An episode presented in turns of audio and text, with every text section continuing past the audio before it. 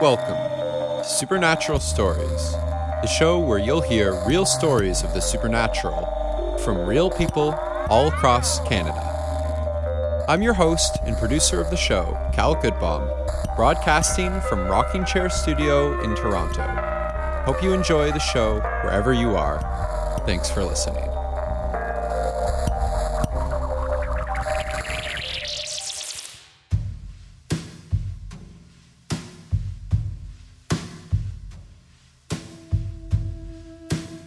Supernatural Stories is the first podcast I've produced or been involved with, and I already think that it's the best podcast about the paranormal.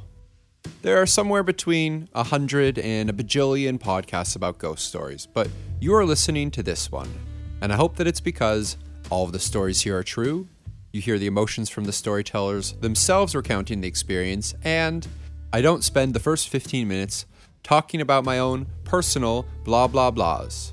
So, with that said, let's get right into the first story. Sonia had been listening to the show and waiting to get in touch with me to share this interesting, spooky story about a large, mysterious house back home in New Brunswick. The other two storytellers will talk about things they felt or heard, but couldn't see. But with this first story, what she saw was strange and belies a normal explanation.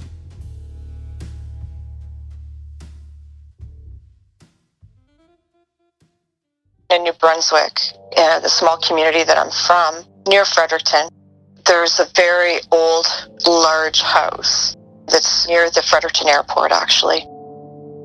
It does have a plaque, it has a history. It was built by someone quite important in Canadian history. And in my teen years, I, oh, how, how should I put this delicately? I had a boyfriend who was the local procurer of herbal remedies. okay, well put. and his sort of next chain up lived in this particular house. The house at some point had been split up into rental properties, like apartments and whatnot. I don't know if it's still that way now, but for a number of years it was that way because the house was just way too large for anyone practically to maintain one household in it. Canadian winters being what they are, would be just insanely expensive. The house is massive. Like it's described as having wings. It's so big. It was super hot. It was July or August, probably in the 30s temperature wise, but very, very, very humid. And he needed to go to this particular house, which is probably about four kilometers away from his house. And being teenagers, we had bikes. So we were biking on 10 speeds to this house. I can remember to this day how hot it was and how overheated, you know, when you get to the point where you're covered in sweat, but you feel cold and chilled and you can feel your cheeks are just flaming. You're so hot. And I just could not wait to get to this house to be done biking. and it was, you know, the soft shoulder of the road. So half the time we weren't even on pavement. So it was a really hard bike to get there. We finally get there, and the person that he needs to see isn't actually there. But there is a woman at the apartment. And she says, no problem. She's expecting my boyfriend and she invites us in. So we go into the apartment and it's on the ground floor of this really large house, which is a two story house. But the ceilings are very high, you know, of a house that's early 1820s or 30s. So the ceilings were probably 12 feet high, maybe higher, and really tall windows in the apartment that they occupied. So there was a large kitchen and living room sort of open to each other, and that was the space that we were in. I would call it hippie slash first apartment chic, the way it was decorated. So lots of mishmash furniture and, you know, starter type of stuff. We could see out the windows to the driveway and the road. And like most of the room as well. So the back, we were really the back of us was to a wall. She was a little weird, but not in a off-putting way, just in a maybe eccentric or shy. You know, you can't if you don't really know someone, you're just trying to figure it out. And there were lots of big plants.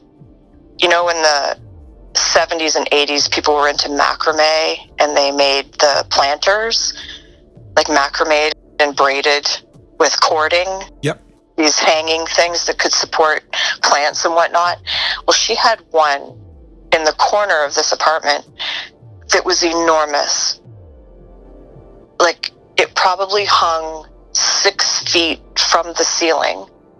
The ceramic pot that the plant was in was probably at least three feet around. It was huge. And it was a big trailing vine type of plant. So it was trailing all down toward the floor, plus it was climbing up around the windows and sort of across the ceiling and the wall. It was really big and really quite spectacular and lush looking. And there was a couple of smaller plants as well in the room that were in these hanging um, planters. But that one was, it really commanded a good portion of the corner of the room. I was sitting with a view of the entire room, and the fellow that I was with asked her for a cigarette. And she said she didn't have any, but we were welcome to roll some from her tobacco and whatnot. So I was in charge of doing that. So I was rolling a few cigarettes while he and she were talking. And I'm not really sure what they were talking about. It could have been business, it could have been just shooting the breeze. I can't recall. In his apartment, it was hot. Everything was hot. I'm just thinking. She, however, had a sweater on. And as I'm sitting there rolling a cigarette, I know that she has a sweater on, and she's sort of hugging herself. And I'm thinking, well, that's part of her weirdness whatever. And I said to her, Are you cold? And she just looked at me and she said, I'm always cold. Okay. So I go back to looking after the cigarette rolling. I'm doing whatnot. And I didn't realize it at the time, but they had stopped talking. And then she says in a whispered voice, Do you see that? I look up just as my boyfriend says yes. So I look to him to see where his eyes are, and he's looking in the corner at this plant in the pot, and it is swinging back and forth by itself, like significantly swinging back and forth. So much so that some of the little vines are like coming undone from the little hooks that are holding them along the ceiling. The ones that are trailing down are moving a lot. So the three of us are sitting there. I know my mouth was hanging open. We're staring at this pot, and then a car door slams and scares the crap out of all three of us. The three of us jump. It's the person that we've been waiting for. They've arrived our attention is brought to the window. We look out, we see the car. I looked back toward the plant and it wasn't moving.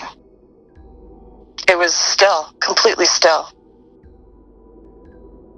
It was one of those things where your brain says, How is this happening? But you haven't caught up with it yet to sort of figure it out. And then the moment was interrupted. And I'm still left wondering so now the gentleman that we're waiting for comes in. They conduct their business, what have you. I don't have any time to talk to her. I, I don't mention it to her. It's not part of the discussion. Business is settled and we leave. So, of course, I'm asking him, my boyfriend, lots of questions like how many times has he been there? Has he always been in that apartment? What's going on? He's like, he, had, he swears that he had never seen anything like that there previously. But this house, as long as I've lived in that community, which I was born there, and I lived there until about 13 years ago when I moved to Ontario, that house and property always had a reputation of being haunted, um, strange goings on, all that kind of stuff continuously. It is creepy looking. It has a long driveway. It has, you know, trees bordering both sides of the driveway that arch over top of it. So it has that sort of look. In all the years that I lived in this little community, and it's a small community, I never personally knew anyone who actually lived in that house, which is odd because I knew everyone. But the only time I was ever in that house was that day. And that woman that I met there, I didn't know her. I didn't know her prior to that, and I didn't know her after that. So I find that weird that local people don't live in that house, if that makes any sense.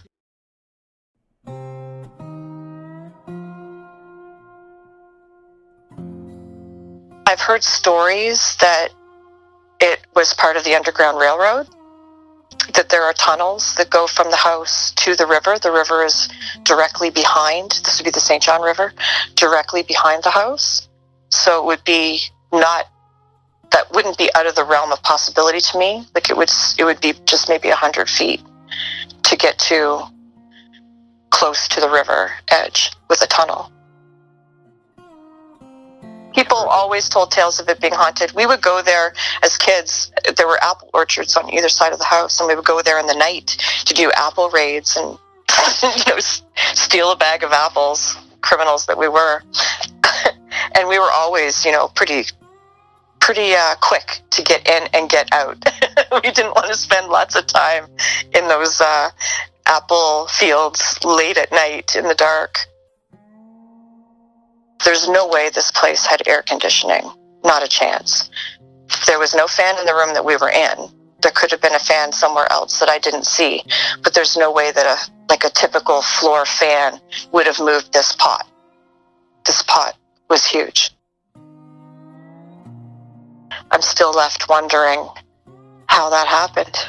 It very much defies physics. You know, that actually is reminding me strongly of a local story. There's Balzac's Cafe in Toronto in the Distillery District downtown. Uh-huh. And I don't know if you've ever have you ever been to Distillery District? I have, yes. They do a haunted walk tour there. That's great. And on the tour they talk about local stories from the area and one of them was that the person came in to open the cafe in the morning, and they have a very large chandelier. It weighs like really hundreds and hundreds and hundreds of pounds. It's huge. Just like the pot you were talking about was three foot diameter, must have weighed 100 pounds or something. This weighed hundreds of pounds. It was like an old wrought iron antique thing that had been brought in. They had had to specially change the ceiling in order to attach it so that it could be firmly attached so that it could hold the weight properly. Sure that was swinging wildly on the chain, swinging back and forth all the way, quickly swinging when the person came in, and then they didn't know what to do.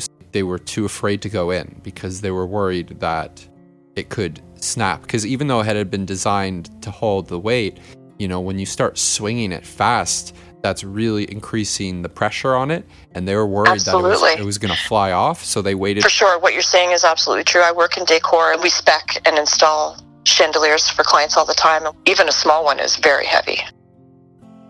Wow, that would have been scary. I would have been afraid of it falling too.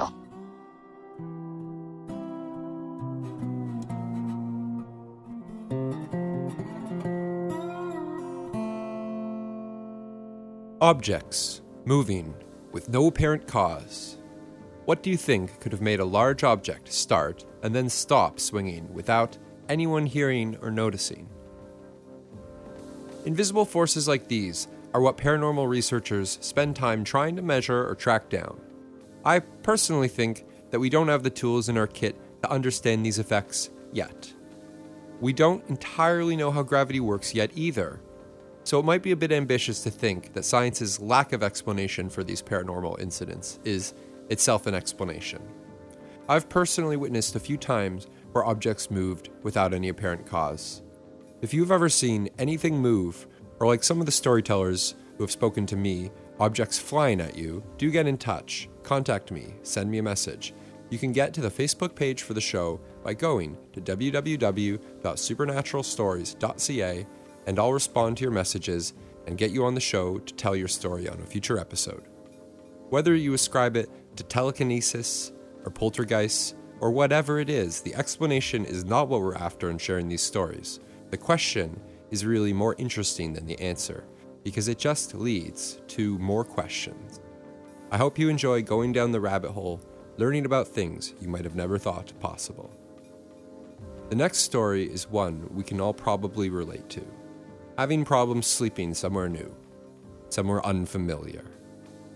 Dreams where you are visited, especially sexual dreams, are popular in the folklore with the words incubus and succubus being fairly well known still today. It's no laughing matter, at least it certainly wasn't for Rainey, who got in touch with me from Montreal to share this next story. I was pregnant with my 15 year old daughter in summer of 2002, months before she was born. That was in Montreal when it happened. Me and my boyfriend, father of my daughter, we were staying with his grandmother because we didn't have a place to stay and we were both young. Uh, we slept in the living room where there was a couch that was convertible, and we slept there. I woke up one night. Well, it was really hot summer day, uh, like between July and August. Just like today, between July and August. Yes, exactly, like 15 years ago. We were sleeping, and I was sleeping on my left side um, looking towards the other side, and my ex-boyfriend was was on the right side, looking through the right side, like facing. I woke up with something, or I thought it was my boyfriend touching around me, and it was pretty deep when he was touching me. I woke up and I just, I was so tired and I thought, oh, he's touching me and I thought he wanted to do something to me, and I I just smiled a bit, and then I look at the hour. I, I look at the alarm clock. It's like three three uh, oh six or three oh five a.m. I just uh, tried to go back to sleep, and the minute I closed my eyes, something was touching me again. This time the place became really cold and I could see the smoke out of my mouth. I didn't understand uh, the situation and felt something, big hands, and they, they were touching me deeper, like around my body. And I was like, I opened my eyes. Oh my God, I can feel something was not right. So I turned right to see if my ex boyfriend was awake but he was snoring, sleeping very deeply and snoring. I tried to wake him up and I couldn't, I didn't know what to do. So I just hold him really hard because I can feel something was watching me in the dark corner and I started praying. I couldn't sleep all night long because of cold, big hands touching me and I could hear whispers, and then morning came was like around 5:36. My ex-boyfriend had to go to work, and his grandmother had to go somewhere, and I was left alone. We put back the convertible bed into couch. I tried to lay down again because I was so tired. I couldn't sleep, and I I lay on my back I opened my eyes because I heard some noise. And because I was laying on my back, facing the ceiling, I saw something like sinister, like uh, very old looking, wrinkled, with dark eyes, like a witch, flying around the ceiling.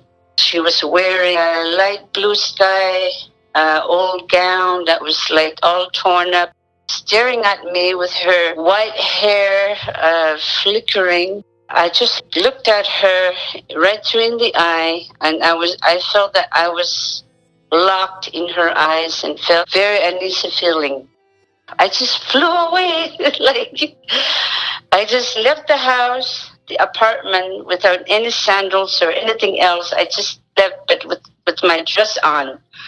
And I, I never went back until my, my ex-boyfriend and her grandmother comes back. I told them the whole story and my ex-boyfriend told me that he experienced this thing before this experience happened to me, they told me that there was killing in that apartment building. People were saying that this place is haunted or something like that. I wanted to go back there and try to get the history from it. I went back there actually by the bus to see if that place still exists. And I was really surprised that it's not that apartment building is not even existing anymore.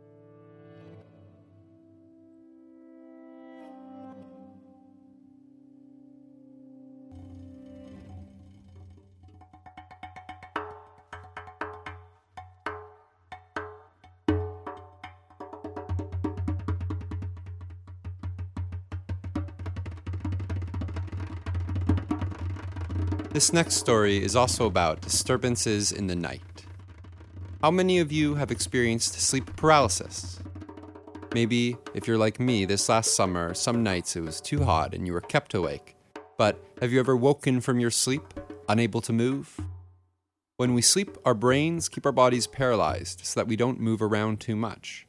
Sleep disturbances can cause you to wake up while your body remains paralyzed. That alone would be terrifying enough but it is extremely common to also see images of ghoulish entities in the room with you, which you can only look at, unable to scream, as it approaches and comes closer and closer until it is on top of you. In fact, many people wake out of the sleep paralysis with a loud scream. I spoke earlier this year with Monica from Montreal. She shared a story in episode 6, Poltergeist, about the mysterious appearance of plane darts stuck into the floors of the apartment. A truly strange story. That episode is full of them, so go back and check it out. Here again is Monica.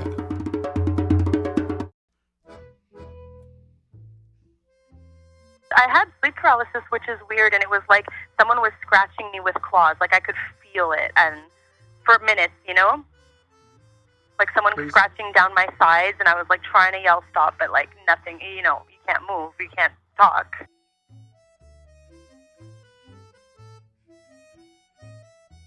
Here is a trick for sleep paralysis. If it happens Yeah. again, anyone can use this trick. You can still blink your eyes. Try to blink your eyes. Try to blink your eyes. Try to move your eyes at all. Sometimes it might take a second. But if you really think about it, your eyes will Yeah. start to move and then your face will move and the rest of you will will wake Okay. up. It's a trick yeah, to get out that of it. because after that happened, like I, I wouldn't sleep. I couldn't sleep for hours. I put the light on and I just sat in my bed, like freaking out. It was so crazy. It was like there was really someone there scratching me. Oh, I totally understand. I've had it all. I've had it too many times since I was a young kid actually. That's it. But that's the thing. Like when I was younger, nothing like that ever really happened. Only since you moved to this apartment, right? Yeah, yeah, yeah. But uh, I've had another thing actually because it made well talking to you uh, online there made me uh, recall an experience I had years ago, and it was in a different apartment. But I have a friend. Well, I had a friend. She committed suicide years ago, and I was giving my daughter a bath when she was a baby. And out of nowhere, I heard my friends laugh from behind me. You know and it was just like out of nowhere. Like I haven't even I hadn't even thought of her in I don't know how long, you know. I just heard her laugh behind me, and it, it was just so strange. It was like I knew it was her, and why would you know? It was pretty cool.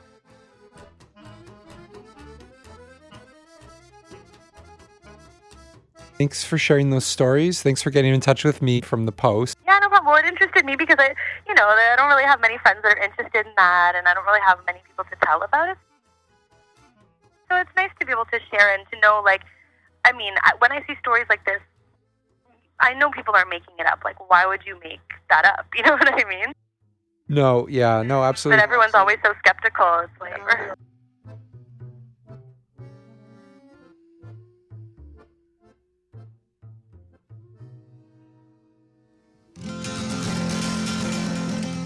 If you've got a story of your own, again, you can get in touch easily. Go to supernaturalstories.ca.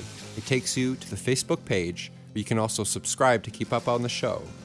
Or maybe you just listened and thought it was all a bunch of BS. Want to get in touch with me to correct my lack of skepticism? Please do too. Would love to have you on the show. As of right now, there are 4,000 plus people who are fans on the Facebook page, which is really cool. It's the easiest way to share the show with the links on there with new people. So, if you liked what you heard, then why don't you strike up a conversation about it? Share the show with your friends, family, pen pals, barbers, voodoo witches, etc. If we can grow the audience to double where it is now, then I might get enough story submissions to one day move the show to being every week instead of every other week.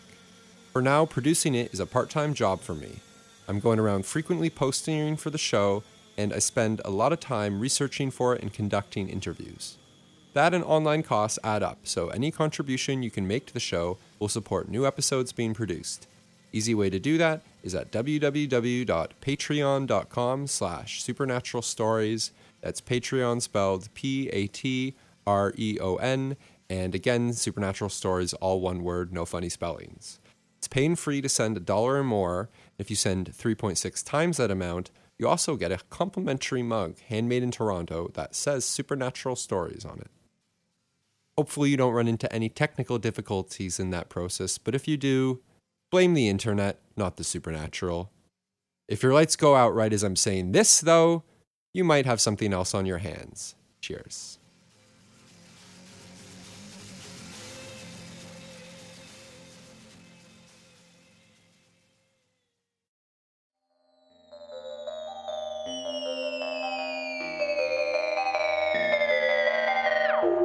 These have all been real stories from real people across Canada. Music featured in the show was by Peter DePhillips with Along the Mohawk Trail, Audionautix with Plantation, Tres Tristes Tangos with Planta Baja, and the Lemon Bucket Orchestra with If I Had the Strength.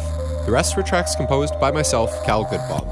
Thank you for listening to Supernatural Stories, and thanks for telling your friends about the show and supporting a place for the supernatural. I'm currently taking all sorts of story submissions, everything from weird electronic glitches to strange birds to haunted hospitals. Get in touch with your true story at supernaturalstories.ca. Till next time.